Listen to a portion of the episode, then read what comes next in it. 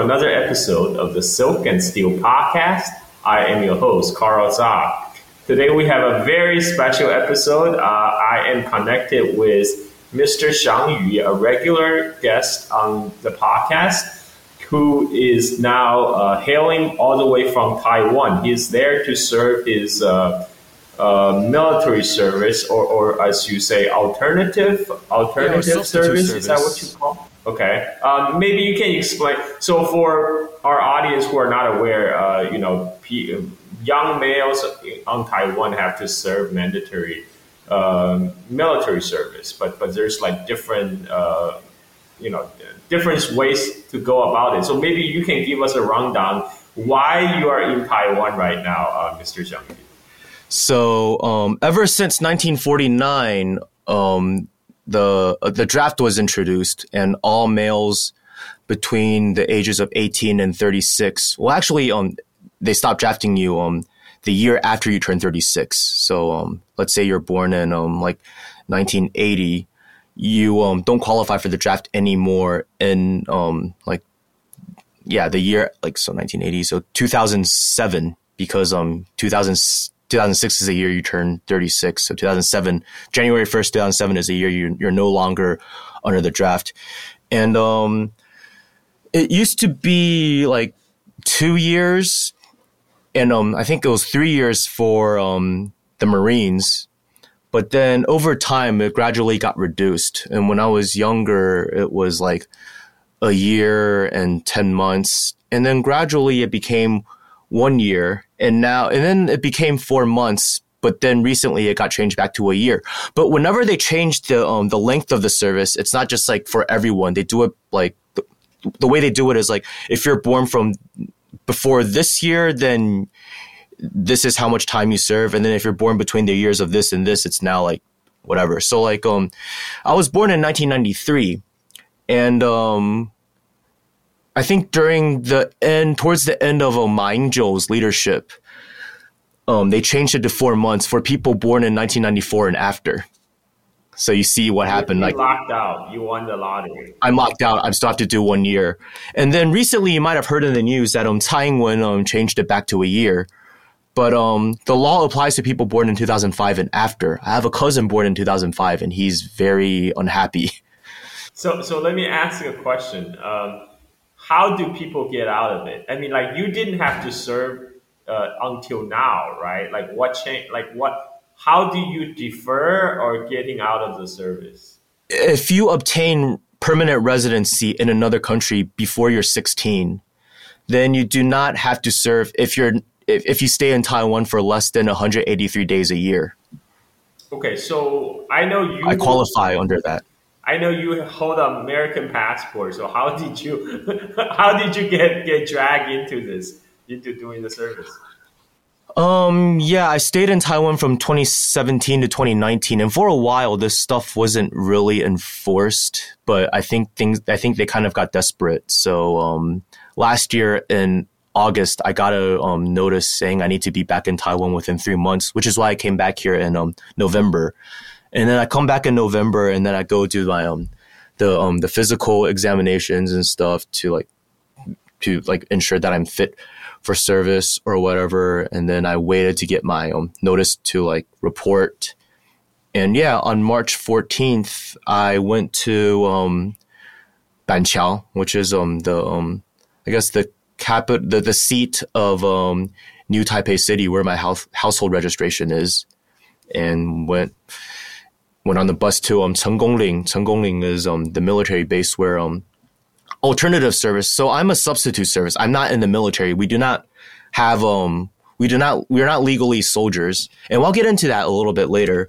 But um substitute military service, substitute service people um still have to um do 2 weeks of basic military training at that um you know military service um, military um base and it's it's we can go into get into the differences between um substitute service and um regular military because um there are quite a quite a few differences like with this basic training like for example um if you're drafted into the actual military you're allowed to smoke like on the military base but for us um substitute um substitute um servicemen you're not allowed to smoke at um Chenggongling.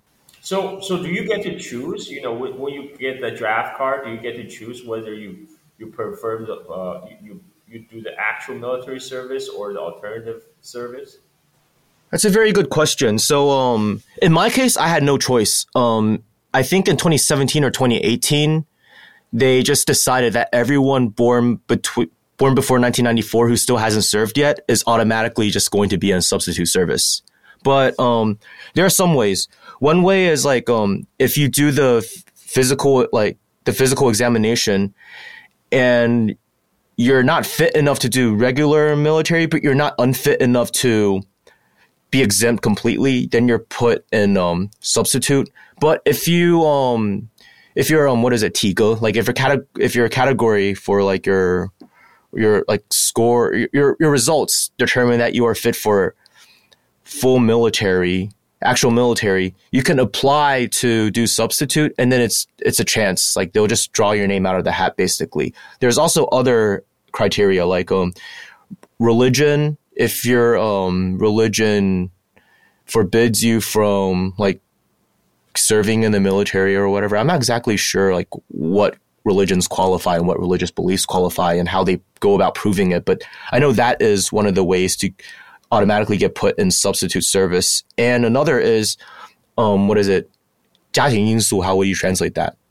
Like family situation? Family factors. Family factors. So like, um, if you're, and um, 家音, the family factor um, substitute service is a little bit special because not only are you in substitute service, you're after your basic training, you're allowed to go home every night, and they will make sure you are um, serving, doing your service somewhere which is um, that is close to where you live, like to feasibly like get to and from every day from your um your um residency where like your where your household registration is. That, that's the impression I got from you when the last time I talked. I thought you would be able to go home every night, but apparently not.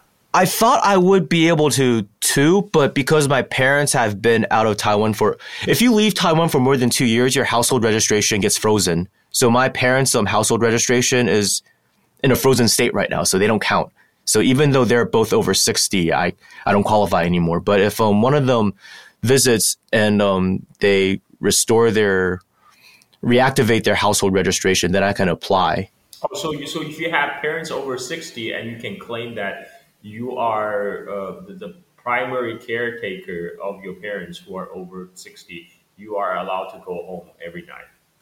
Yeah, well, I'm an only child, so it's very easy for me to just like claim that. But let's say I have a sibling, unless my sibling makes below a certain amount, it won't work. Or like, let's say I have a child who's, um, I believe under 12, or if I have a pregnant wife who's, I think pregnant for, I think it's six months or more, then, um, then I can also apply for this um 家庭因素, like the family factor thing. But um yeah, as of as of now, I'm like just regular substitute substitute service, and um yeah, sounds like that's an incentive for people to get knocked up or knock up their girlfriend. and I mean, some ways that people get out of military service to like actually get out of it is um they eat a lot and get very fat, or they start losing a lot of weight and get to um, and get underweight. And there's also other other ways. I mean, you can um, if you regularly, let's say like you really don't want to do a military service, but you're fine. Like your mental health is fine, but if you keep on going to a um, psychiatrist and your psychiatrist kind of you don't you can't say it like you just want to get out of service, but you know there are ways to kind of insinuate that, and you know they want to they want to keep patients. So you can you know, pretend to be bipolar. And as long as you have records of going there regularly and getting, you know, having ongoing treatment, then you can get exempt. I mean, there are some um, legislators here who are suspected of doing that, but I can't say it because I don't have proof, and that would be slander. But you know, people people have um their ideas and thoughts about it. So yeah, there are some differences between um I mean, one of the biggest ones is we're not legally soldiers, and we're um, and um, when we serve, we're not serving um, in military capacity. Um, there are certain things like um, there's like social um, like like 社会义、消防义、警察义. Um, uh, I'll translate all of this into English. There's um, I think um, 教育义. So like examples would be like you go to a you go work in a um, assistant role at a school like that's in a more rural area or um, in one of the offshore islands or you go like or if, if you're in like social service you go like take care of like retirees and like stuff like that or there's also there's also um, people who go and work at household registration offices and or for city governments and just work in you know support supporting roles. That's basically what we do. We work in um, supporting roles in different um, government or social um, um, what is it organizations. It, it, it, sounds like what in United U, U.S. called uh, community service, right? Except you, you do it away from home. Yeah, and it's it's kind of like that with a combination of um being on um, parole from prison because um so I was in um boot camp for two weeks and um it, it's fine it's like whatever but let's say um so right now I work at the um the training center of the National Fire um Fire Agency. Let's say I go and beat up my boss or beat up like one of my superiors. They have the right to send me back to um the military base Chenggongling. And when they do that, it's um from anywhere between eight to 16 weeks. And those eight and 16 weeks, weeks don't count as like part of your service. So like the timer stops you go there and, um, it's not like boot camp anymore. It's, um, you're under like 24 hour supervision and they will, they will work the shit out of you. It's basically gulag. Wow. Okay. Um, so maybe talk about your uniform because I noticed your uniform is like not what you typically consider military uniform. Is that like a firefighter uniform?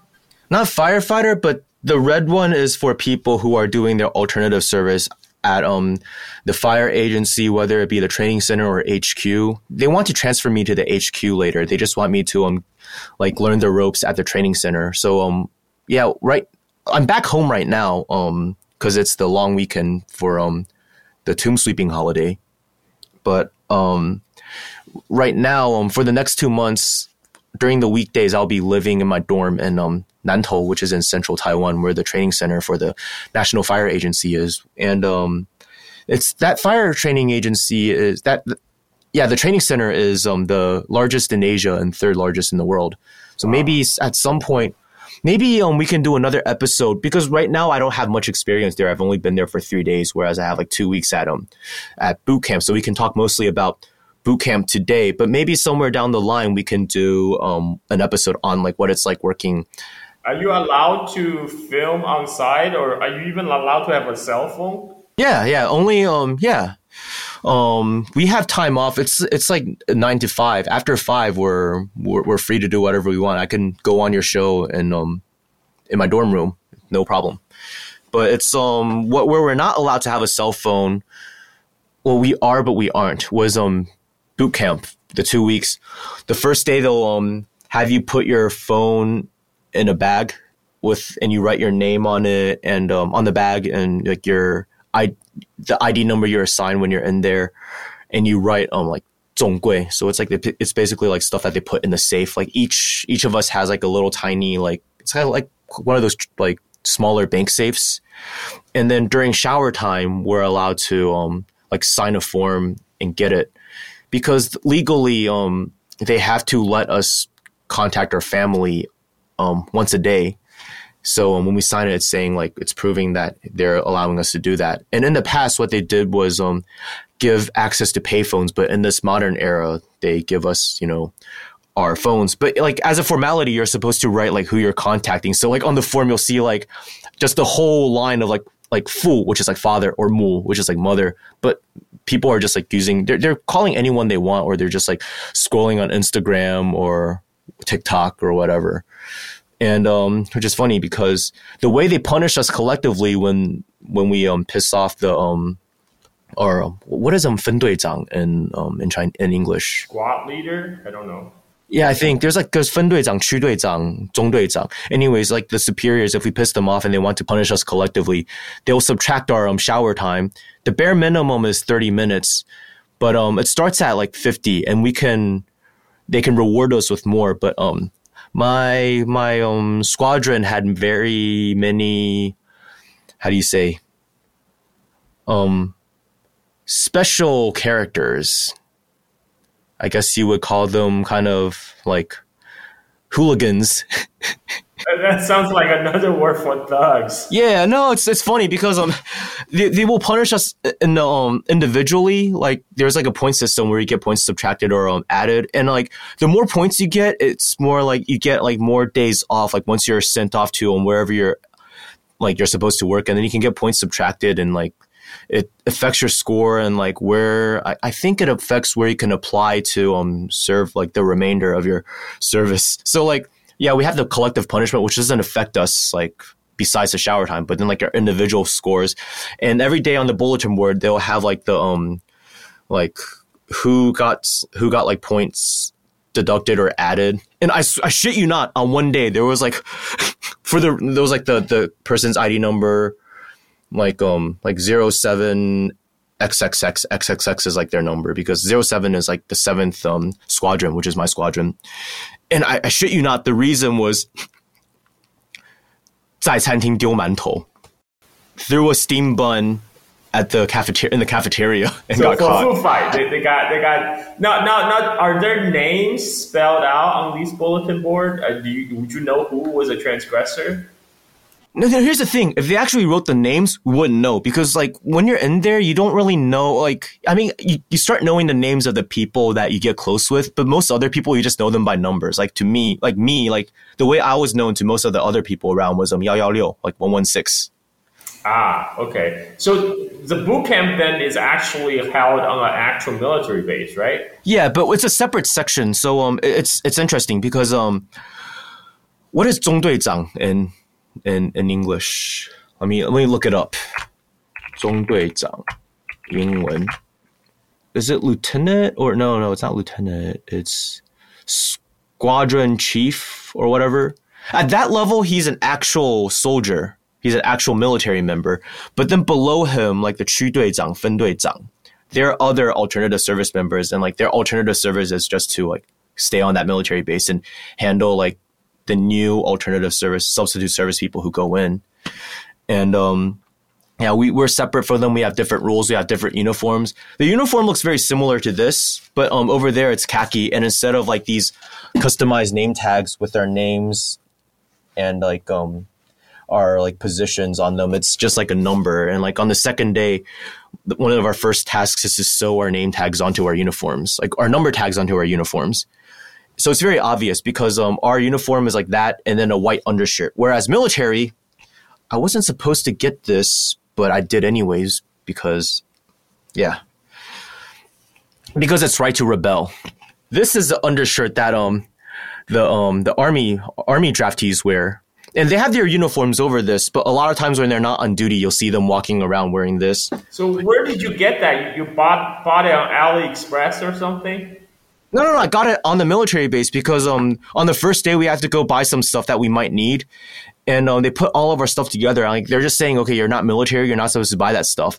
So then I'm like, okay, but they want to make money, so my money is green. or actually, it's, it's my well, the hundred dollar bills over here are red, just like on the mainland. Yeah, my my my my um my Sun Yat Sens are as red as everyone else's, so they they accept it. I got it. And we are re-recording this segment because uh, as our last recording finished, Xiang Yu finally surfaced with more funny stories. So I felt like we have to capture this in video.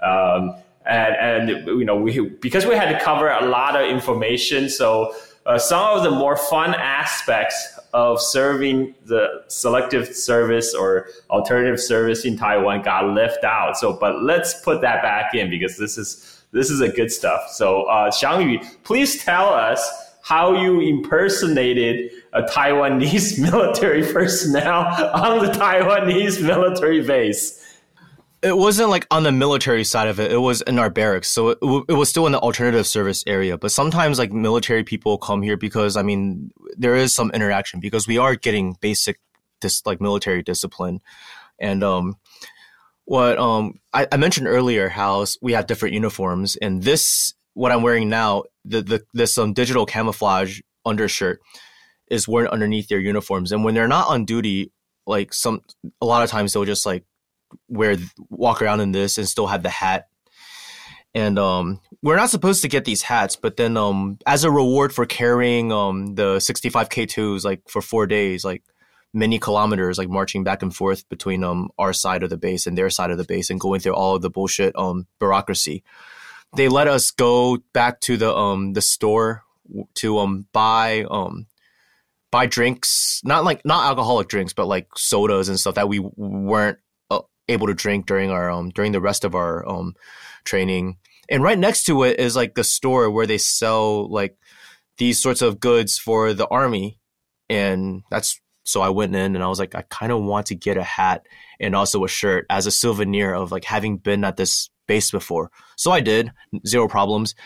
And then the next day during our um, afternoon break, I was bored, so I just put it on during um you know when we were back in our barracks and then i noticed when i i didn't take it off when i went to go pee on my way to the bathroom I, I, there were like two people who um saw me stopped stood up straight and said xuezhang hao uh, i guess it's like um the, the American American audience who grew up on this steady diet of uh, anime would know this as senpai.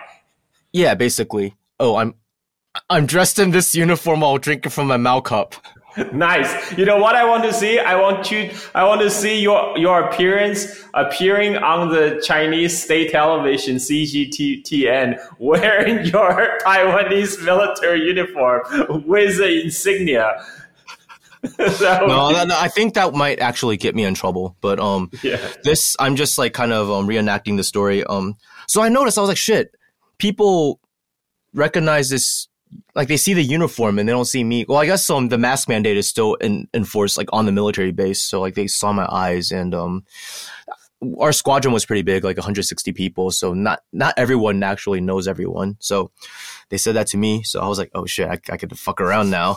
So I'm like, so I just walk around. After I pee, I go find my friends who were just chilling there. I put my mask on, kind of. I just walk up, stern face, Okay, let me uh, get back into character. I'm gonna stand away from the microphone so um, it doesn't clip. 你们过得很爽是不是？因为这里是你叫，这样学长不用叫人吗？like they were all like, "Oh shit!" Like, And then like they looked at my eyes more closely, and they were like, "God damn it, fuck you!"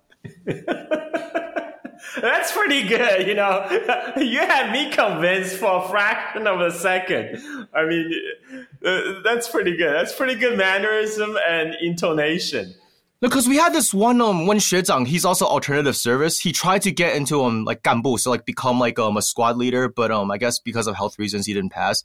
So I guess he's a bit salty about that. So even though he's not at that position, he kind of acts that way. And then like when he yells at us, he yells at us that way. And it's really funny because the way he walked around was like this he look around like this. And when he gets mad, his hands shake. And he was like, he'd be like,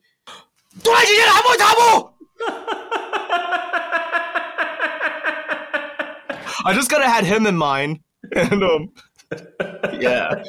So that's why, um, that's, ha- that's the, the use I got out of, um, this cosplay outfit, I guess you so, it. So I noticed you use the term ganbu or cadre to, to describe the military officers. I'm actually surprised that they use that term in Taiwan because, uh, you know, I always, growing up on mainland China, I thought that was exclusively, you know, mainland Chinese term. Uh, ganbu means cadre, you know, cadre in the communist uh, party, the, the cadre in the in the in the communist dominated government. So I, am actually surprised to learn that ganbu is also a term that was widely in use in Taiwan itself. But you shouldn't be surprised because um the PLA and the um the ROCA um share common roots um um the Huangpu Military Academy. Yeah, that's true. They, they all have the common origin from the Whampoa Military Academy. But you were telling me something uh, about the toilet that was reserved for military cadres in, in Taiwan. There's two two stories in our building in the barracks. I was on the second floor. Now there's um two sides. On the we're only allowed to use um the bathrooms on the um the side that's like on the right if you leave the barracks. The one on the left is reserved for the cadre. So I've never been in. I don't know what it looks like. But even in our bathrooms, there's like two stalls reserved for cadre. I guess if I don't know, just just in they get their own cadre. They they, they get their own like toilets, and they're the sit down toilets. All of our toilets are, are all of our toilets are the are the squat toilets. And some people have bad aim, is all I can say about the squat toilets. And I'm not talking about aim with peeing because peeing happens in the urinals. I'm talking about, yeah, it's kind of nasty. But, um, anyways, the, um, the stalls reserved for the cadre, I guess they were too lazy to write ganbu, like, in, like, com- completely. So they just wrote, like, gan, like, on a piece of paper stuck to the door. so for for our non-Chinese uh, speaking audience, now we have to we have to explain what is gan. okay, long story.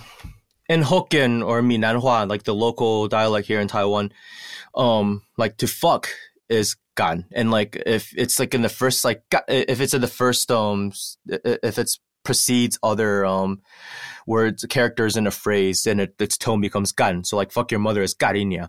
And then I guess that got shortened to gan. And um, because it sounds like um, in Mandarin, like gan means like to do. I guess like it kind of got adapted and it kind of got absorbed into Mandarin and it's even used somewhat on the mainland today. I guess it's because of not um, somewhat. I mean, it's widely understood. If you say gun, we all know what you're talking about. Yeah, it's understood, but like you go to like you, you go to like um like Hebei, like people will usually like default to like "cao," like they won't say like gun, but they'll understand it. But it's like in Taiwan over here, it's like let's say like let's say you um you're you're drinking coffee, like really hot coffee, you spill it on yourself. Like your default expletive might be like something like that, you know? So yeah, it's funny because like it's just written like gun. So, so like and a bathroom stall of all places. yeah, think of a bathroom stall that just says fuck on the on the door. Yeah. okay. Wow. I think that completes um this segment of our um of our um thing, and I and with some editing magic, I'm going to be changing back into my um alternative service uniform and not this. How many how many people are serving with you right now? It's hard to say because um my my my squadron like Qizhongdui had a hundred like a, a little over 160 people. Oh wow. But when you talk about the number of T Dai, like I don't know how many there are right now. I could, I could look it up, but it's not off the top of my head. And then um, at the training center, I, I, there's probably like it's in the teens. I like I, I work directly with like um. Would you say there's more people in the actual military service than the alternative service? Yeah, yeah, yeah. We make up like um less than ten percent. Oh, okay, okay. Are there um, any kind of bowling or is is uh, is any widespread bowling activity on base? Um, I didn't see any except for one, but um, that happened because this one kid was suspected of snitching on these people who were smoking in secret. He um, cause we're supposed to wear our hats when we're outdoors, and we're and then when we take them off indoors. Well, um, these um kids like threw threw that person's hat, the suspected snitch's hat into like the um the sewage drain. Okay. So so okay, so let, let's say you put on your military uniform. Now, do you get in trouble? Like, uh, is there any kind of regulation that you cannot masquerading as a soldier? I mean, it depends. If if I walk out like of my like the barracks and like I encounter like actual military people, they'll be like, "Who are you and why aren't you like doing what you're supposed to do?" That'll be the type of trouble. Whereas like in the barracks, it's like they'll probably just be like, "Yo, what the fuck? Like, just stop fucking around." I mean, I mean, I guess they could get us into more trouble, but realistically, that's what they'll do. But, but, but what if you wear it outside of barracks? I only wore it in the barracks area. Like, I didn't like go to other. Well, see, like you had to stick with your people all the time. If I, I wouldn't get to that level because let's say I put this on and we're gonna like go to um, we have many lectures to attend, and let's say we're about to go to um, like one of the lecture halls by the even before we leave our barracks, like we have like this little like lot area in front of our barracks where we like start marching and whatever.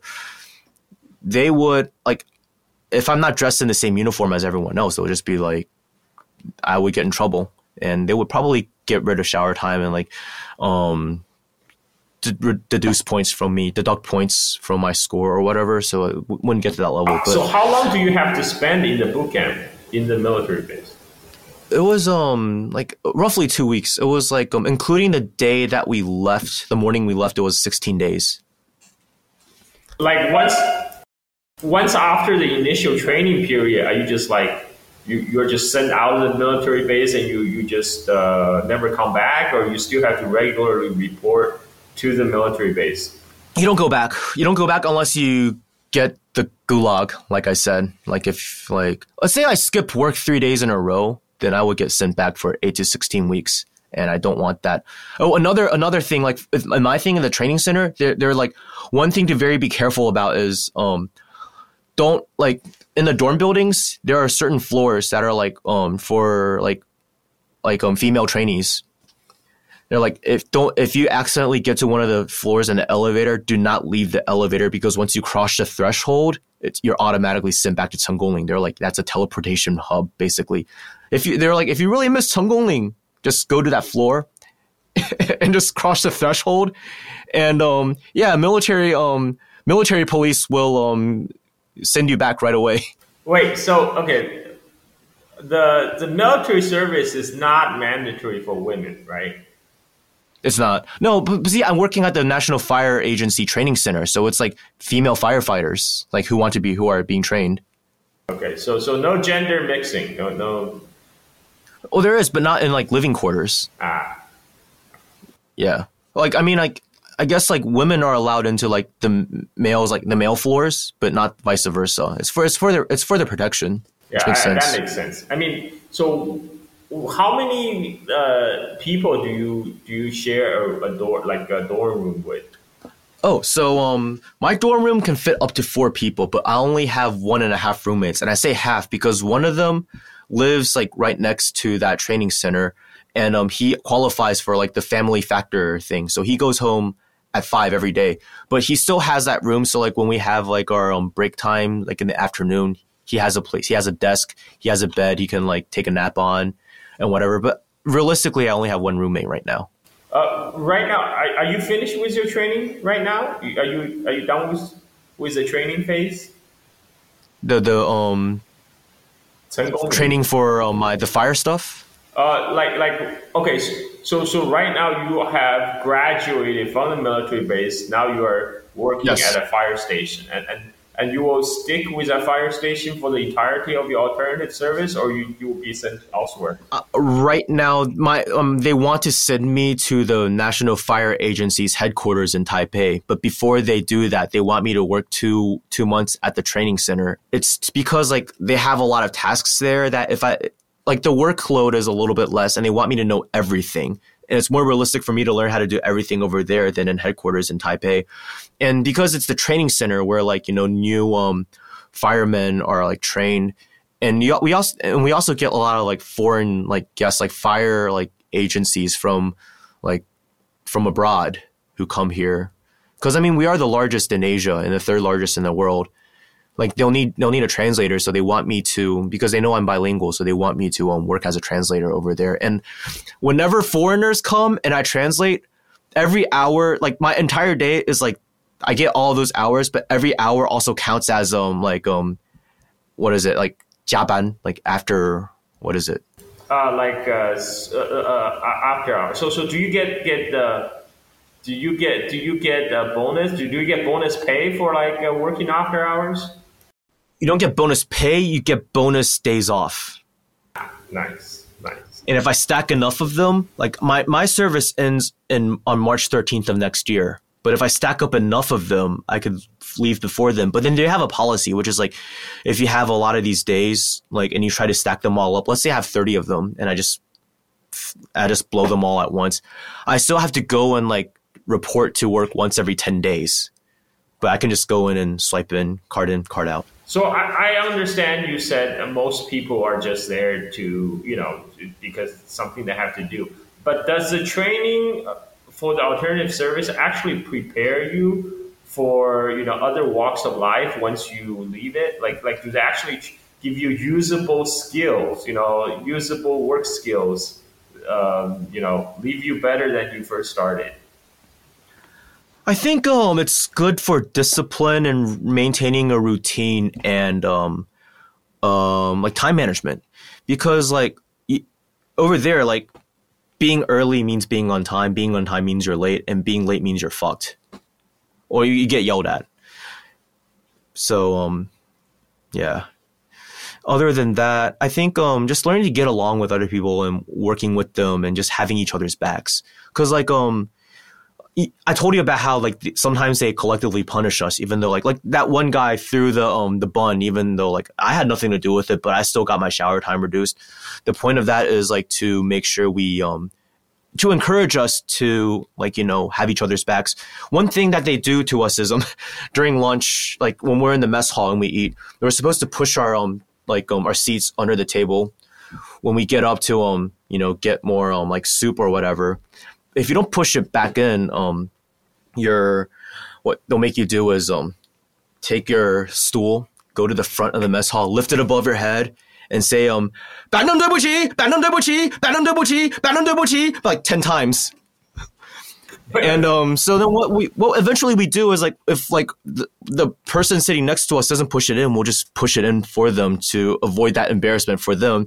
And then when the times I've gotten up without pushing my um stool in. Like I've, you know, they've helped me out too. So I've never had to lift my stool up and say, "I'm um, sorry, bench, sorry, bench, sorry, bench." So, 10 so times. wait, so if if one person makes trouble and get all all of you into collective punishment, now do you all just like beat up on that person? Um, not really. Um, a lot of times that doesn't happen when like it's just one person. It's like it's more like if there's like ten people fucking around. So like in the case of the um the the the steam bun the food fight person, it was like basically ten people being disorderly, and then that one person also took also got like a point to, deducted because he he got caught throwing a throwing a bun by um one of the um superiors. Got it, got it. Okay, so no no horsing around on the military base. There is, but you have to be smart with it. The way I, I was smart with it because um whenever um we had to do like team activity, like group activities, like clean or like lift things or whatever, I wouldn't like just step up and do like a lot of the harder work. So then, like knowing that, like you know, if I fuck around, like they'll probably be a little bit more lenient on me and the other people I'm around. Now, is there a conversion from alternative uh, service to actual military service? Let's say there's like a national emergency or something. Is that is that supposed to happen? Well, I mean, if there's an emergency, like in, like, I, I mean, in Ukraine, like even 60 people up to 60 are being drafted, so who knows? But there is no like formal like conversion like thing. Like you don't once you're in alternative service, you're not you're you're not a regular soldier. Okay. Well, my earlier question about the usable skills, so like for example, right now you are training at a uh, for firefighting. Like if people want to go on to become a firefighter, does it, their training as an alternative service actually help them? Do you actually gain? Yeah. okay, so that's good. So I mean, like. Well, I mean, I haven't seen it yet because I just got to the tr- the, the fire agency, so I've I've only been there for like three days. So I think we can do another episode on that because um that's going to be totally different from boot camp. Like today, we can just talk about all the stories and the shenanigans and stuff that happened at boot camp, which um okay. got quite a bit of funny stories. That's fair. Yeah, there's like like the whole 반응대부치, 반응대부치, and um, it's it's a lot of like it, it, it builds up your bullshit tolerance because like you go in and then you're like to the mess hall. You're supposed to stand at your seat, but you're not supposed to pull it out or do or put down your stuff until you're ordered to. So like the um your squad leader or like shizong like or whoever who takes you in will say like I'm gonna step away from the microphone so that it doesn't clip. So then like you're supposed to oh this has a strap. I took it off, but you're supposed to like tie it up, put it on your um on your table, and then you're supposed to keep your hand on it until he says, okay, like, halt. Then you lift it. And then they'll be like, um, they'll be like, um, call ban deng. Like, so, and you're supposed to, um, put your, um, go, put your hands on the stool, but you're supposed to stay in this position until he says, like, okay, halt, And then you have to wait for him to say, Joe, wait. That's when you like step in front of your stool and then when he says how, that's no, no, he doesn't say how. He says 坐下. That's sit down. That's when you sit down. And um, so the I mean the first few days, a lot of times when, they say things like "will like place your objects, you put it down and you lift it right away, and then you get yelled at. So then like by like the third day, what happens is like there's this, but then like when other people are about to lift their hands, you just like intervene. You're just like, no, don't. yeah, it's it's kind of okay. So a little bit team building, a little bit of uh, discipline, following orders. Well, a lot of discipline, a lot of it's a it's a lot of bullshit. I mean, they know they know it's bullshit. And there's also um, I mean, we're not military. We, we don't get like um, we don't get like worked out as much. I mean, we we do have like our like exercises and stuff, but we don't have like these drills where like we like you know like go through obstacle courses and stuff. The army does, but we still have to like learn how to like properly like get into formation and um like turn and like march like and whatever. And um there's also that thing where it's I don't know how to say these things in English, but then it's like when you stand like in a line in front of your um squad leader or like squadron leader or whatever, and they're like um like whoever whoever like you're supposed to like he's saying like like 第几员为中央五 it's like 中央五 supposed to like stand right in front of um the squad leader so then like you start like reporting your numbers so like let's say I'm like the first one I'm supposed to go Yee! and then the other person is supposed to go er. So let's say I'm 中央五 so like the person that's supposed to be right in front of him is like eight ba right a lot of this happened a lot Yee! and the next person er. and then to ba right but it's supposed to stop there. But the person next to him, like, just forgets and it'll go, Joe. So he fucks up the whole thing. So then, what is it that the squad leader says? Um, Did you understand that? You have to start over again, right? So everyone. Yeah, but you probably didn't catch every single word that I said. Right, I just heard 重报. yeah, he says 各员要依次连贯传递重报.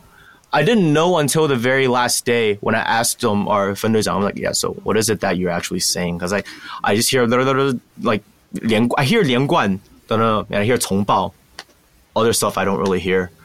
And like a lot of times, like the first few days, it's like I don't even like know like half of what he's saying because that's ha- that, that, that's how he gave orders. Like he would say, he would be like, um, 看电视第八员为中央五，中央五对中我，向中看齐。And so then when he says 向中看齐, like let's say the eighth person, like if you're to his left, you're supposed to look this way. If you're to his right, you're supposed to look this way.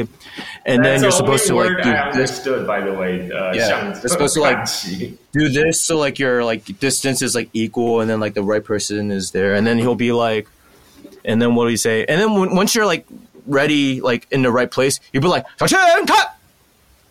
Did you get that? Uh, look forward. Yeah, yeah, 向前看。跑路转向右看齐。 抬头为准，向右看齐。嗯嗯，so then you're also supposed to look. I heard 向左看齐，looking to the left. so I 向右看，向右看。So yeah, and then you're supposed to like, so then you're all aligned, and then and then once you're done, he'll be like, 向前看. So you look forward. You're so like we're not military, but we still have to do all now, that now stuff. The big question for me: Is it fun? Do you, do you find it fun? It's fun after the fact. Like during, it's like it's a lot of bullshit. And then like marching, like when we go when, when we like walk to places we're supposed. I mean, uh, this is how I knew like nobody was taking us seriously because we're supposed to like march like you know left right left right like on the right foot, but only a few times was that actually enforced. Most of the times it's not enforced, and then every like, and then every now and then he'll just like they'll just like yell at us, being like, "Oh, uh, like." So, like, uh, among the people that serve with you, uh, are most of them doing the four month or are they doing the one year? Um. Okay, so it's interesting. If if your physical examination uh, um qualifies you for um regular service, but you apply for substitute and you're four months, you're supposed to do six. Now, for me, it's like one year either way. But then if you're like the family factor thing, it's four months. So uh, most of them were like six months and like four months. There were only like in my in my squadron, there were only like like four people who were doing a year. Okay, wow. So, so the people that you started with, they, they will be most of them will be gone like halfway or even before halfway through your service? Yeah, so I'm just like when like they were complaining about having to do their service. I'm like, okay, first off, you're not in the military. Second, like your job's easy, and you're only you're only doing four months. Like it's like a summer summer boot camp. It's basically it's funny. It's funny because um it basically is like summer camp. I think I think of it as like um discipline disciplinary summer camp for juvenile delinquents. but mandatory for everyone. Yeah, but it's funny because the first day we got off the bus, our um, squad leader came and he was like, "I'll translate this afterwards." 这里是成功岭，不是夏令营。你们是来当兵，不是来玩的。在这里要注意你们的礼貌。Wait, in the exact same tone of voice? Yeah, it's basically how he talked. Oh, it's funny because um, I ended up adding our um, our our squad leader on Instagram because I found it, and like I posted a I posted an Instagram story of me like imitating him. And he actually responded. He was like, like he was like, "That's actually pretty good." yeah,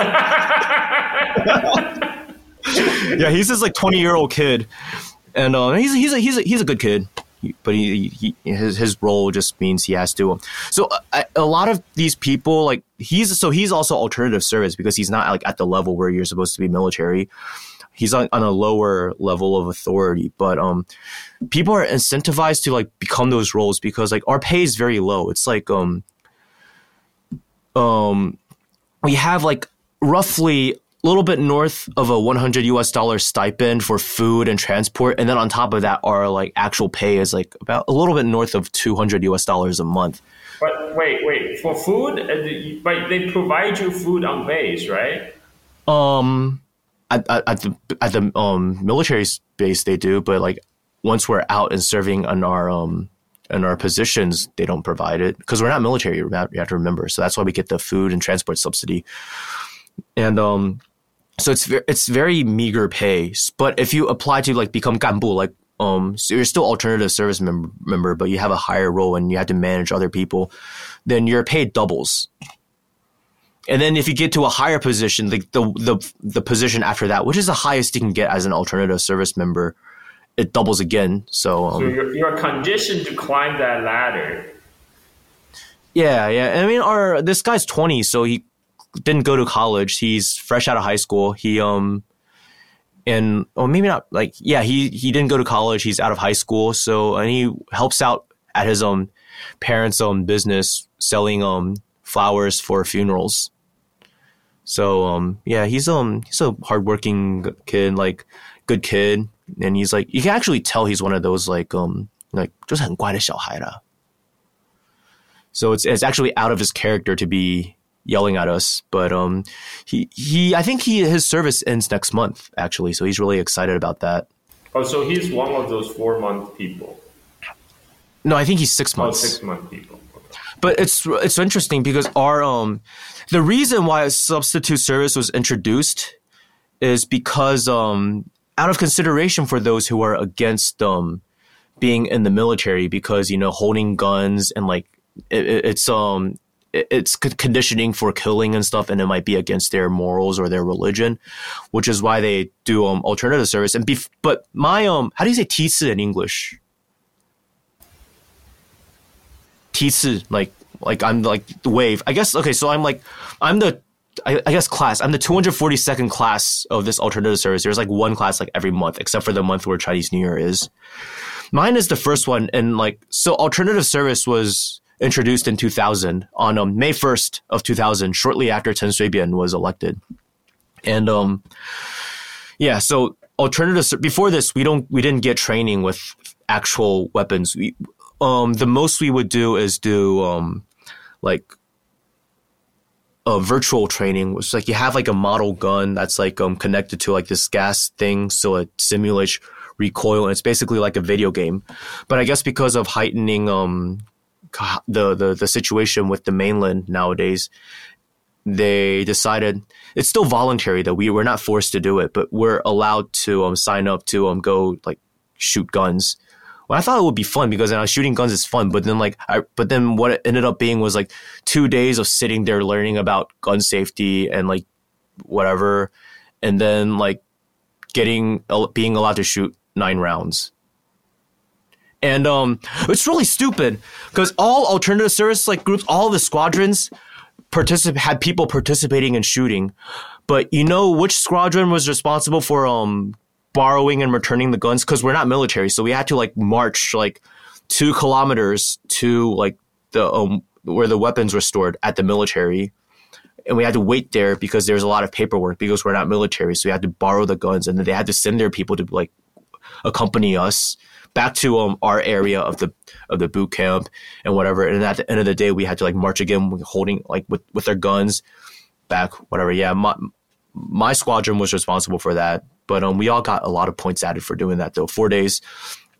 Um, yeah, we, we had to do that for four days. Like even the days we didn't shoot, we had to like go borrow the guns so then we could like familiar familiarize ourselves with it. It's the um the 65K2, which is um a gun from uh 1976. 65 is the 65th year of the Republic, which is 1976. So um yes, from the Cold War.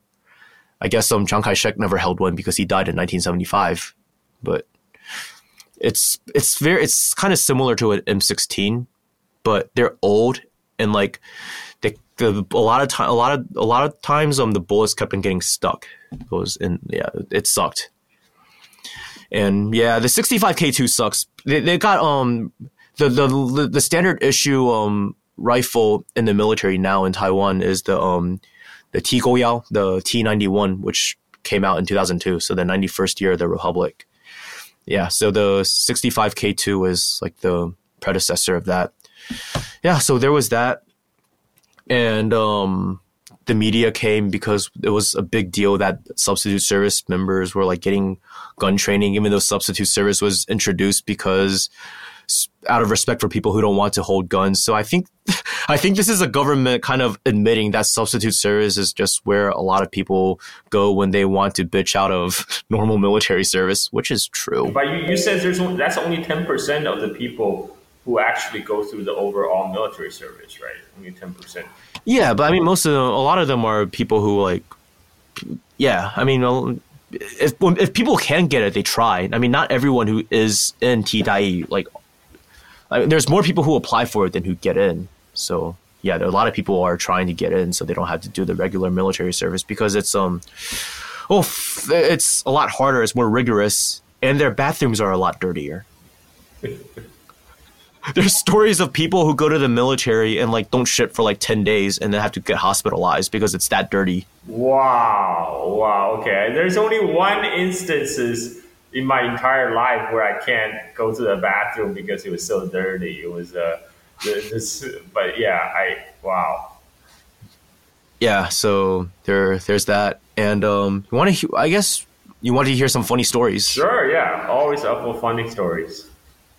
Fifth, fifth squadron. So um, our mess halls, are, we get our food delivered um by a company called Kadoria, which um, let's say like there's like five different things that were served. They're like in these like really big like pots, right? They come in a truck, and then um, the dafanban, so like the people who are like responsible for the food and like each squadron go like they they get called to go to the mess hall to prepare like half an hour earlier to like get everything straight or whatever anyways, in the fifth squadron, I'm in the seventh squadron. In the fifth squadron, there are these people because we're not. Keep in mind, um, alternative service members aren't allowed to smoke during um the the two um the two weeks of basic training. These kids had the idea of um, working out a deal with one of the food truck drivers to bring in a whole carton of cigarettes, and the way they did it was um, basically like let the um, driver overcharge for the cigarettes. Of course, that's easy money. It's like free money to be made. So yeah, and which was all fine and dandy. But then they got caught smoking. So the thing is, like, the higher ups know that there's going to be some kids who are smoking in secret, anyways. But basically, don't be don't be stupid about it. They got. I mean, in my squadron, there were people who um went and smoked. Like, uh, um, some of them like multiple times a day, like to the point where they weren't even trying to hide it anymore. But there are people who have like certain types of tattoo with a certain reputation that kind of and like some of the people in charge were kind of intimidated by them, which was why which is why it was kind of allowed, but still not allowed because they still like they got ratted out by somebody, so then they still had to go through the formalities of like you know investigating, and then that the conclusion was, yeah, we couldn't find any of the cigarettes. But I mean, there there's security camera footage, but I guess they were too lazy to go through that, and I would have been fucked because um I don't smoke usually. I sometimes like will have a cigarette or two, but one night I couldn't sleep, so I go downstairs to like um go to the bathroom and I see these like some of those kids like you know just chilling out there. They like to just sit outside and just chill. And um, one of them told me, "Hey, is um does 130 live in your uh, live upstairs with you?" I was like, "Yeah, he's right across from me." He's like, "Go um tell him to bring his cough drops down. He'll know what he he'll know what we mean." I'm like, "Okay." So I go up. What the fuck? 哎，兄弟，那个打翻麦的叫你下去， 叫你带着喉咙下去。You know, like, you know, like, oh, whatever, okay. So then five minutes later, I'm, I'm at this point, I'm curious. I mean, I kind of have an idea of what's going on. He shows up with cigarettes and he asks me if I want to go with them. So I'm like, sure, okay, this is kind of fun. Like, you get the thrill of doing bad things.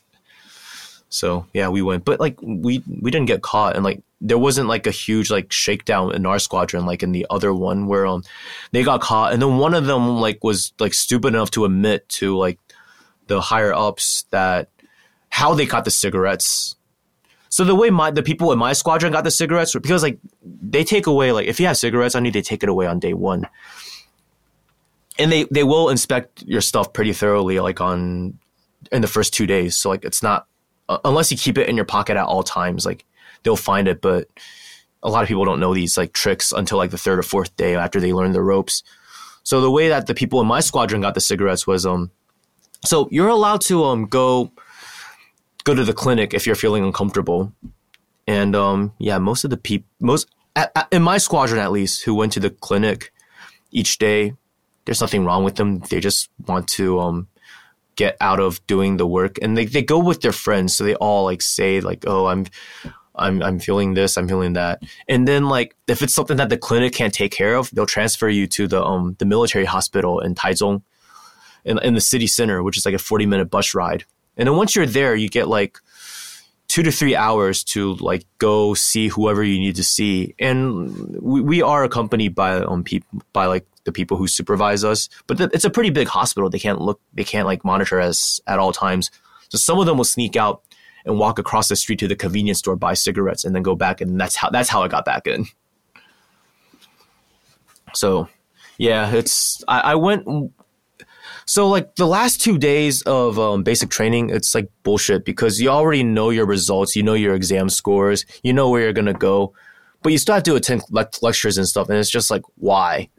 So then I was just like, okay, yeah, my eyes feel dry, so I went to the clinic, and I, I just thought I just wanted to skip class one day, so I went to the clinic one day and I talked to the um the doctor, and he was like, yeah, um, the eye drops we have here are um, antibacterial, and I don't suggest using antibacterials for your condition because it kills beneficial bacteria. So you should go to the hospital tomorrow and get the right kind of eye drops, which I did should be over here.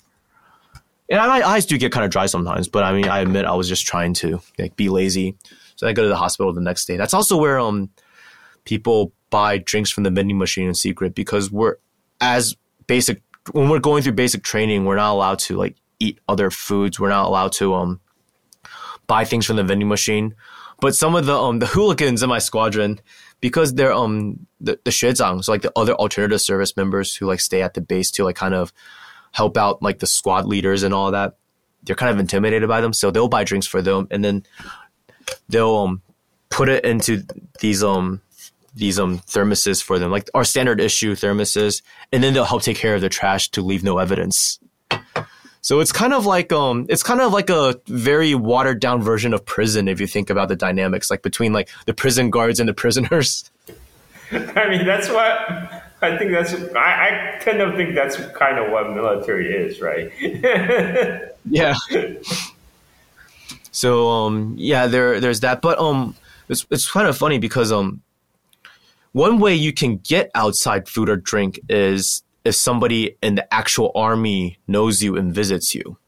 Now you can't get visitors outside during basic training because like it's only like two weeks. You can't waste time. But over there on, on a military base, the army is um is in a higher position than alternative service members. So whatever they say goes. Now, unknown to me, one of my aunts has a family friend who's in the um, military, and um, she sent him to um, go check on me one day, which really caught me by surprise. Like I was in the barracks, and they told him, and and they announced um announced me like one one six go downstairs to the um anguan like the the it's like the security desk. So I was like, shit, what did I? Because I, I mean, I scoot around every day. Like, there's something I could feasibly like get yelled at for every day. So I'm just like, okay, man, what did I get caught for? So I go downstairs, and then like our um zhang, which I don't know how to say it, but he's like above the squad leader. He's a, the squadron, the head of the squadron. So the head of the squadron is actual military. He's like, yeah, um, somebody you know's here to visit you. So I was like, who do I know? So then, yeah, my my aunt's family friend comes and he was like, yeah, you probably don't know me, but um, yeah, just sure um, your aunt's just like just told me to come here and check up on you to make sure you're okay because um, you know, she she just wants to make sure that everything's fine. And I hear I have this treat for you. Just gave me this boba, and I hadn't had caffeine in like over ten days. I had low tolerance, and it was like this was like eight p.m. So I couldn't sleep that night. That, that's why I ended up going to smoke that cigarette with them with those people because like I was just getting up every like every few hours and like I was studying like so then I couldn't sleep so I just studied like the practice test questions for like the exam that we have at the end. So like our exams like multiple parts. One of the one of the um exams is like during the beginning of um basic training when we we had to take EMT classes and get EMT certification. That's the first test. The second one is like a bunch of like just understanding the laws like pertaining to like alternative service and like you know if you die during service who gets who is the beneficiary? And like if you get hurt who was like those types of laws? And like what happens if you skip work for three days and without without excuse? Memorize those questions. So I, I did pretty well on that exam i guess because i couldn't fall asleep that night and i had nothing better to do but study. Other is like the physical. Usually it's um running three kilometers under a certain amount of time. But for some reason, um, so the mask mandate is, has been lifted in, in Taiwan almost completely indoors, outdoors, with the exception of public transportation. But on the military base, it's still enforced for some reason. And because we're all wearing masks, um, I guess running for like three kilometers is not as feasible. I think the actual military still has to do it, but we don't because I guess I guess oh, substitute servicemen are supposed to be pussies or something. So they replaced the physical examination part with them push ups. It's like 45 is 100%, 30 is 80%, 15 is bare minimum passing. So, so right now you basically just finished basic training and then you are just starting uh, the, the next phase, which is like the fire, fire, firefighter training, right? Yes. So this is my um. I had to cross out my ID number, but this is my um certification certification saying I um graduated from that. It says twelve hours because there's like twelve hours of like bullshit classes that we had to attend. I don't even know what those classes are about because I was either like reading. You can't bring books, but you can bring printed materials like that you print like on like A4 sheets of paper. So I just printed a lot of articles that I wanted to read. I was either doing that or sleeping. Oh, it's like it says on the back like what the classes are. Yeah, so a bunch of bullshit. How, how long is the basic training for everyone? The total. Length? Oh, two weeks. Two two two months, two weeks.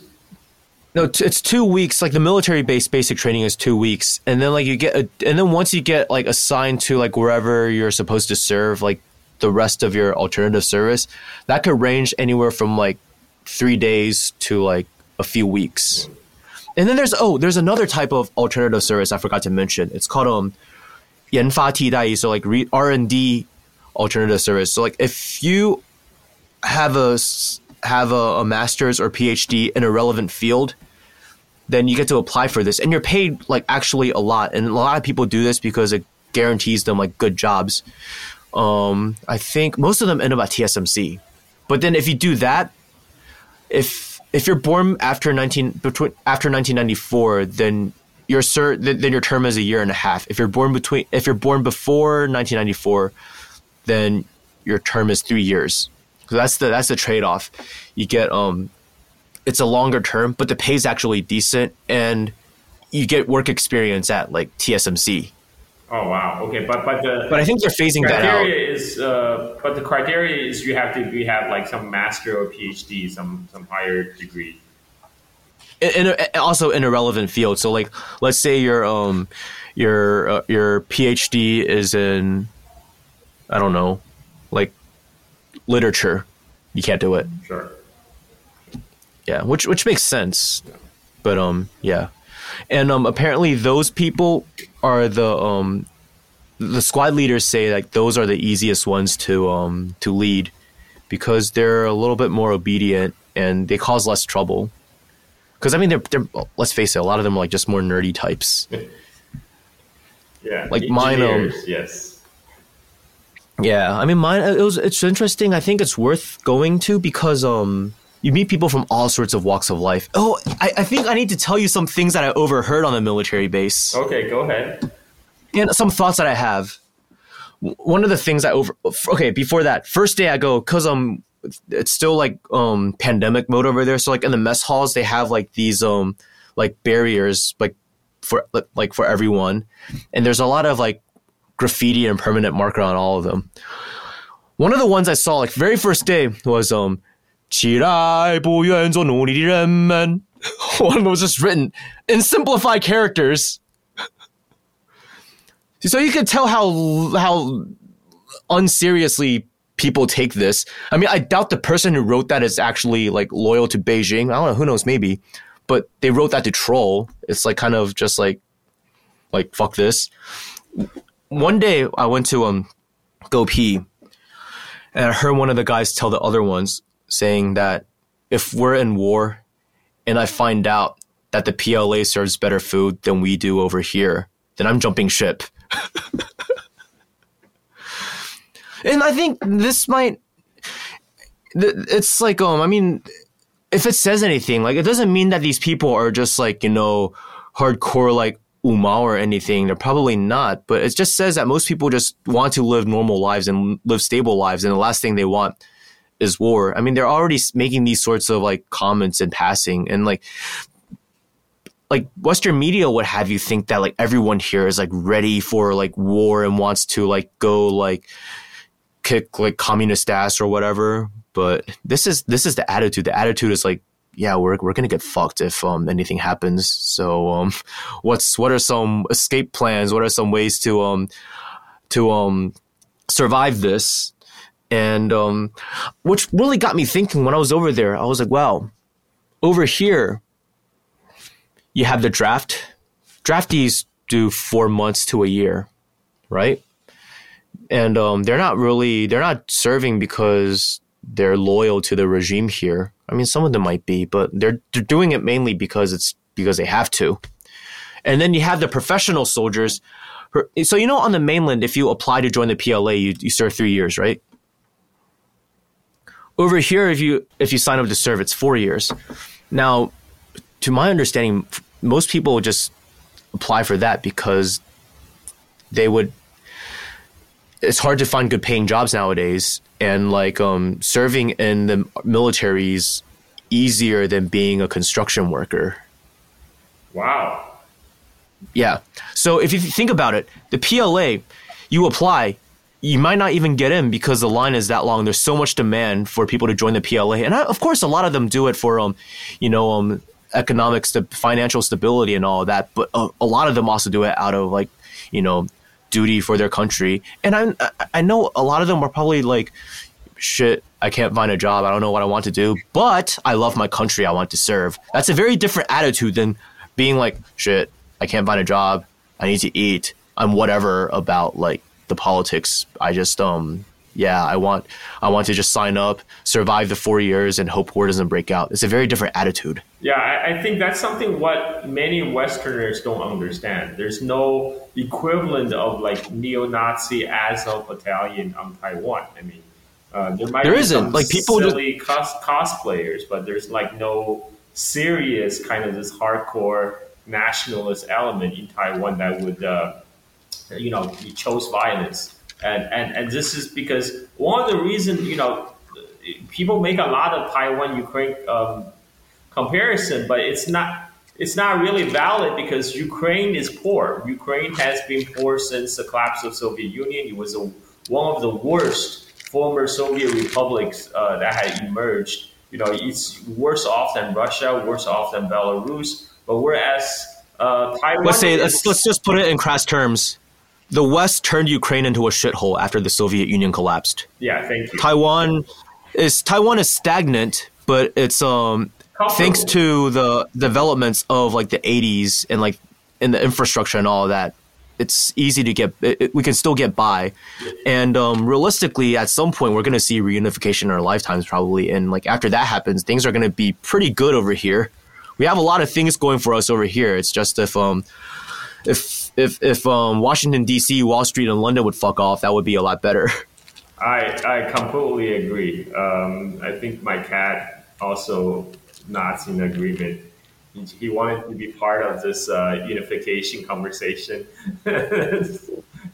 Which is why I think it's so like it's so annoying just seeing all of these people talk about Taiwan, like especially now, like when um, you know, th- tensions are rising and people are like, like okay, here's the thing, like Tsai Ing-wen is not like sh- she is not some sort of like hardcore separatist. She is an opportunist, and um, the problem is the hardline separatists don't like her.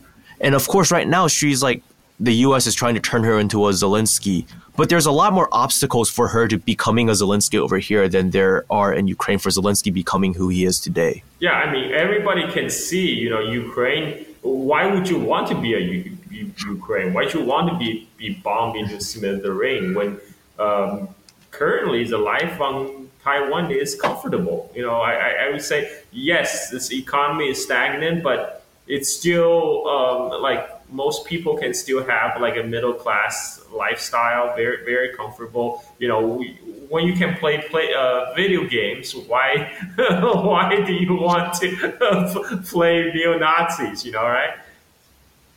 I mean, some people will like bring up that picture of that high, many from many years ago, like some that one high school in Taiwan where like the kids like cosplayed as like Nazis. But if you think about it, yeah, I'm not saying that's good. It's it's pretty fucked up.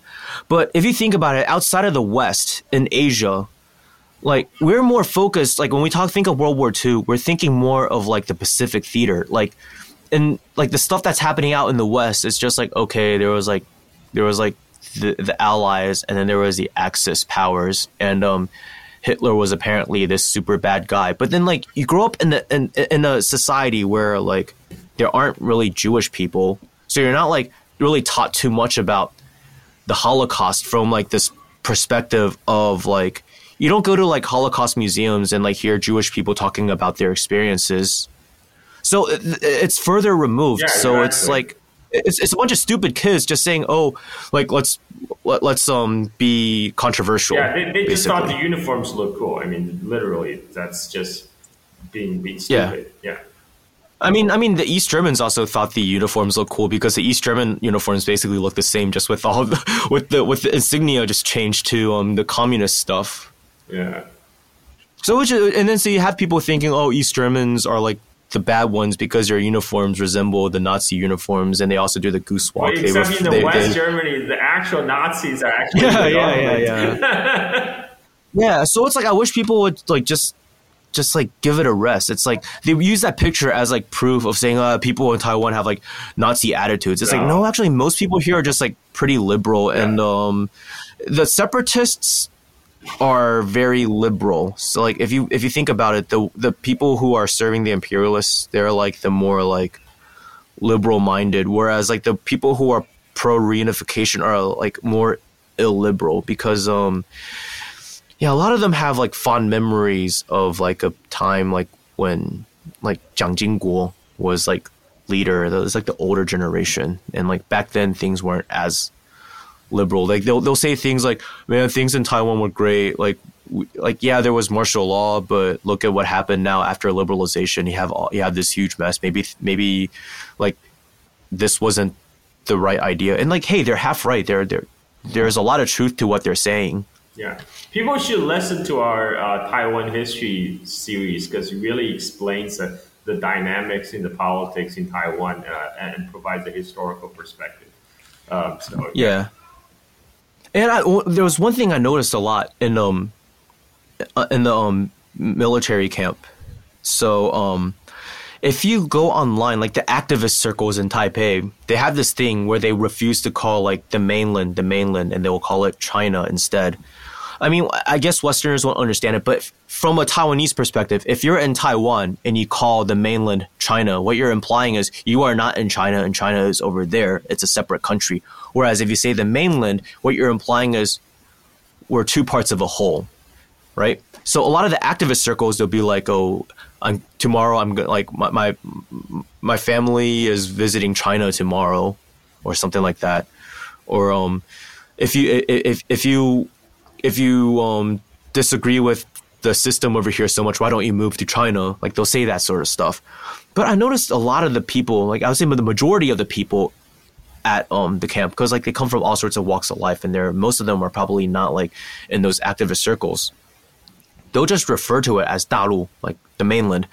Mean, now I'm sure a lot of them do think of like the two sides as like two separate countries or whatever, but it's like they'll still call it like Dalu. Which what what does it tell us? It tells us tells us that a lot of this stuff is like very malleable and very um a lot of there's a lot of social engineering going on because until until like the 2010s, most people still called it Dalu, but then like in activist circles after that, people started calling like the mainland like just China instead. So something interesting I noticed. Um, I mean, a lot of the objection, the, the most common objection I heard from people in Taiwan about unification is like, oh no, then we won't be able to get on Facebook or Instagram or, you know, like, if that's your, you know, biggest concern, um, th- that means it's actually there's, there's not that great of obstacle. I mean, I mean, like, yeah, yeah, really, yeah. I think this is the thing with politics. When you are voting, or if your politics are informed by your heart, there's a lot of room for making these sorts of statements and being a little bit naive and more like utopian and just thinking in these sorts of um, ways that make um, people who are struggling in, in their day to day life to like roll their eyes. But there, if, if things continue the way they are going right now, you know, like we're being hollowed out by um, the U.S. and life gets harder. When people start engaging in politics, not with their hearts, but with their stomachs, then um, it's th- those statements like, "Oh, I'm worried about reunification because I can't go on Facebook," which is not even true. But um, I mean, Hong Kong's been returned to um, been been handed over for how many years now? Like twenty, like twenty, almost twenty six years, and they can still go on Facebook and YouTube. Even on the mainland, you can still go on if you just get VPN. I mean, if they really wanted to crack down, they could even get rid of that loophole. But yeah, I mean, at, at some point when people are thinking about people's livelihood and pl- placing that at first, when that becomes the forefront of the discussion, and the mainland keeps on growing at its at the way it's growing now, then you're going to see the tides turning. Yeah, I, I, I, I am of the same opinion, and and and a lot of the objection also before you used to hear about uh, reunification with Thai, uh, with mainland is that you know they're so poor you know we, we, are doing so, so much. And, and, that is actually starting to go away because people realize yeah. uh, the quality of life has improved dramatically on mainland. So so that's why now the mo- the main objection is like oh no we can't get on Facebook you know and Instagram. So so, and that too, I think will change in the future. So we'll see. What if one day it'll be like, um, what if one day it'll be like, no, we want reunification because we want to use TikTok again, like if TikTok gets banned. right? And it's shit, 20 years in prison for using VPN, you know, like that's so ridiculous. Like this, this is a 20 years uh, and $1 million in fine. You know, how can people in US say with a serious face that China is some kind of tech authoritarian state when your own government has this kind of ridiculous over the top laws that uh, you know severely restricting people's freedom. Like in in China, you know, you might have to go through some hoops to get a VPN service, but once you have VPN, you know, there's almost zero consequences. You're, you're definitely not going to go to jail for 20 years or, or fine a million dollars. Yeah. It's um also interesting. I forgot to mention the person um who um so I'm 116, 115. He, he like slept on the bunk above mine. He actually grew up on the mainland. Mm. He grew up in Xiamen, and then he went to uh, he attended university in um, Guangdong. Oh wow! Was it because his parents were uh, working in, in mainland at the time? Yeah, yeah, yeah. So um, he, and he um some some Taiwanese kids who like grow up on the mainland attend schools for um Taiwanese compatriots. So like their education is the same as the one over here he went to like just the normal like local schools on the mainland. So when he writes, he wrote in all simplified characters. nice. yeah, except for his name, he would write his name in um, traditional characters, right. but that's that's about it. Right. And um, yeah, we, we we thought it was interesting, and like the way he talked, because I mean, he grew up in Xiamen, and like Xiamen is like pretty close to Taiwan. The way they talk is like, well, the way the our parents' generation talk is like identical, but then there's like some shifts between the in the younger generations, but like we we share a common root. Most people in Taiwan share like a common ancestry with um people in Xiamen. So like his accent wasn't very obvious, but like there were some little things like um like his like when his with his tones like 抑扬顿挫比较明显 you know, like a little bit, and like some of the vocab he used. Okay, yeah, I mean, this is something people, especially in the West, they don't realize. There's like two million Taiwanese people studying and working on mainland. I mean, that's out of a population of 26 million. That's almost like 10% of the Taiwan population. And, and, and that's, you know, that's not an insignificant uh, number. And, and people, for the, you know, especially for those people who, you know, on a knee jerk action always say, you know, if you love China so much, why don't you go there? You know, many people do. many Taiwanese people do. Oh, another thing I think I really want to mention is um the military base. I mean, most the, the military in any country, the military has to be illiberal. You you can't like enforce a dis- you can't discipline a military if you if if liberalism runs rampant, right? So like um it's it's weird because like it's one of the few places where like the era of like Chiang Kai-shek and Jiang Jingguo can kind of still be felt over there. Like you see the slogans that are still up there. There's still there's still like fucking Chiang Kai-shek statue there, which is like you, they're not seen anywhere else in Taiwan because they all got removed and like put to his final resting place. It's like his statue graveyard because they, just like Khrushchev went, did um destalinization when the DPP um came to power in, two, in the 2000s. They did a de Yeah. But that stuff is still there, and like all the slogans are still like very obviously like you know from like the KMT era, which is really funny because like um the the main hall it's like a theater.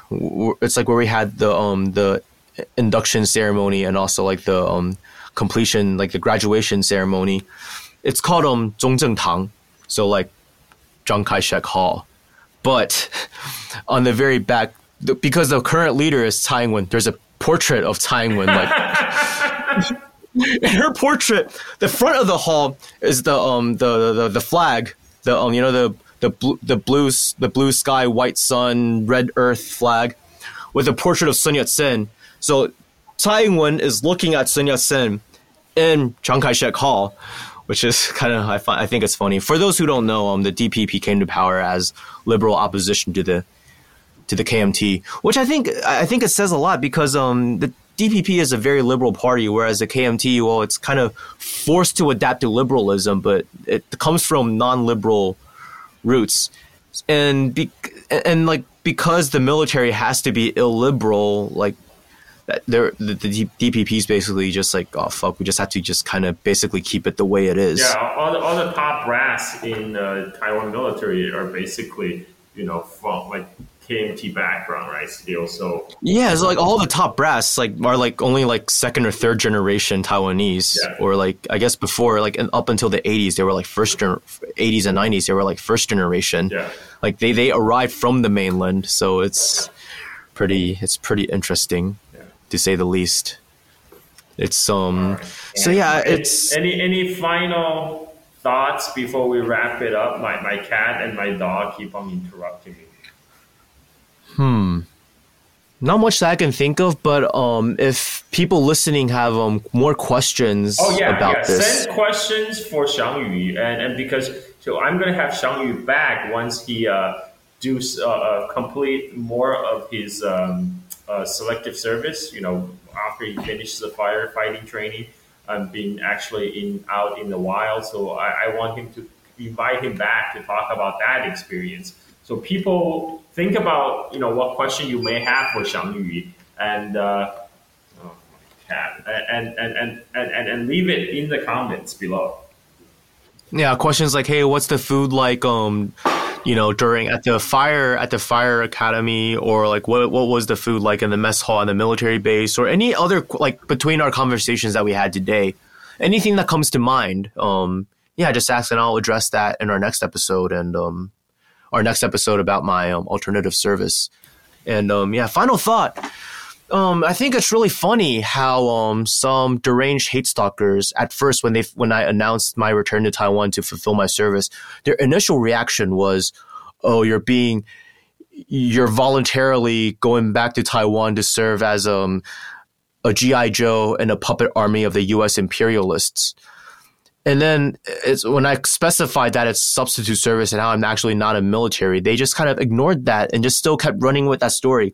But then they noticed how like I came back to Taiwan, but I wasn't in the uh, like serving right away.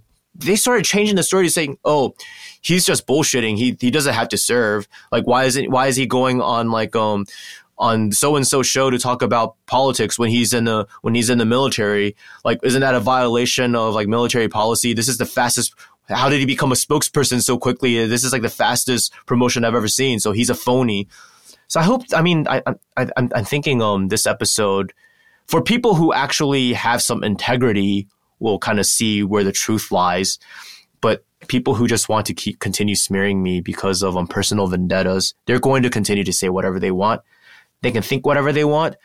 But hey, um, firefighting is an essential service in any society and I do truly believe that um, my service is in some way, shape, or form like giving back to the community over here. And I think as um as a citizen and a resident of um the Taiwan province, I do owe it to society here to like give back somehow, right? And I think this is a good way. Um, that's how I'm just that's how I'm coping with the low pay, but um. Yeah, so not a GI Well, Joe, but um, I think always fire. gonna hate. But you know, thank you for making that clarification for the rest of us. So for us to gain a glimpse uh, inside Taiwan society today, a very specific segment of Taiwan society. So I look forward to your return and uh, and enlighten us even more. Uh, uh, you know, you always have some good stories and and good stuff. for these two hats it's different military is um under the command of the department of defense substitute military service is under the command of the ministry of interior Is that a fish? two separate Is that a fish? no it's a no it's it's a guy smiling in a it's a happy face Oh, okay. Okay. wearing a hat. It's it's so cartoony, Yeah. like the way like our, alternative service stuffing. It's they just want the whole world to know, hey, we're not soldiers. You, you, you're a joke. Got it. So- Got it. It's even on our uniform. Okay. Yeah, this is how you can tell like us because like our uniforms look very similar to firefighter uniforms. This is how you tell. Gotcha. We also got a standard issue jacket for our firefighter uniform, but once we got there, they're like, "Don't wear it because it looks too similar to the firefighter um, jacket that they actually wear." Okay. Well, Yeah. that was certainly very enlightening, and I look forward to have you come back to the show. I get a new laptop tomorrow, so I'm gonna probably be begin editing this and our other episode with um Zoe um really soon because I get um quite a few hours every day to do whatever I want. Yeah, all right. So and and we if this show comes out first and uh, know that we have another episode um, with Xiangyu and her and his friend uh, Zoe, who is actually a British uh, woman who was uh, a tour guide for North Korea. So very very unique experience. Uh, make sure to look forward to that. Um, She's actually going to the mainland tomorrow for a week. And I don't know what she's doing, but she says she's visiting Dandong and Shenyang in, in addition to Beijing. So I suspect it's North Korea related. Mm, okay. Okay. Well, because now that China is opening again after, um, you know, the zero COVID policy is over. So, so hopefully um, North Korea is next. Uh, and then uh, more connect connectivity, right? More connectivity all across mm-hmm. the globe. That's what we want. And uh, yes thank you, Xiangyu, for um, making this guest appearance once again. Um, and thanks very happy to be back. Tuned in, and please leave a comment, leave a question for Xiangyu below, so I'll make sure uh, they get to Xiangyu next time uh, before he comes to the show. Um, thank, thank and um, to end this episode, Sushi!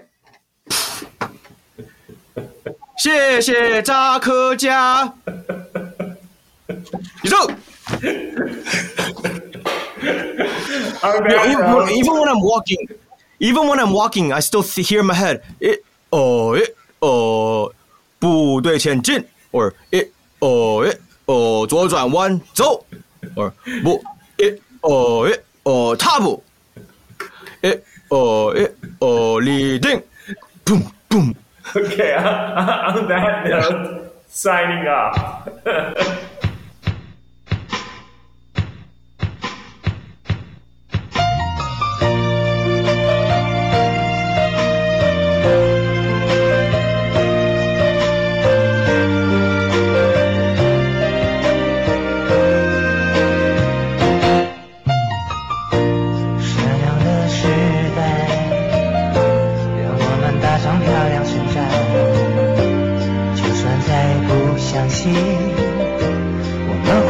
超级魔力，像蚂蚁，默默做自己，贡献每一个小小心灵，集结成奇迹。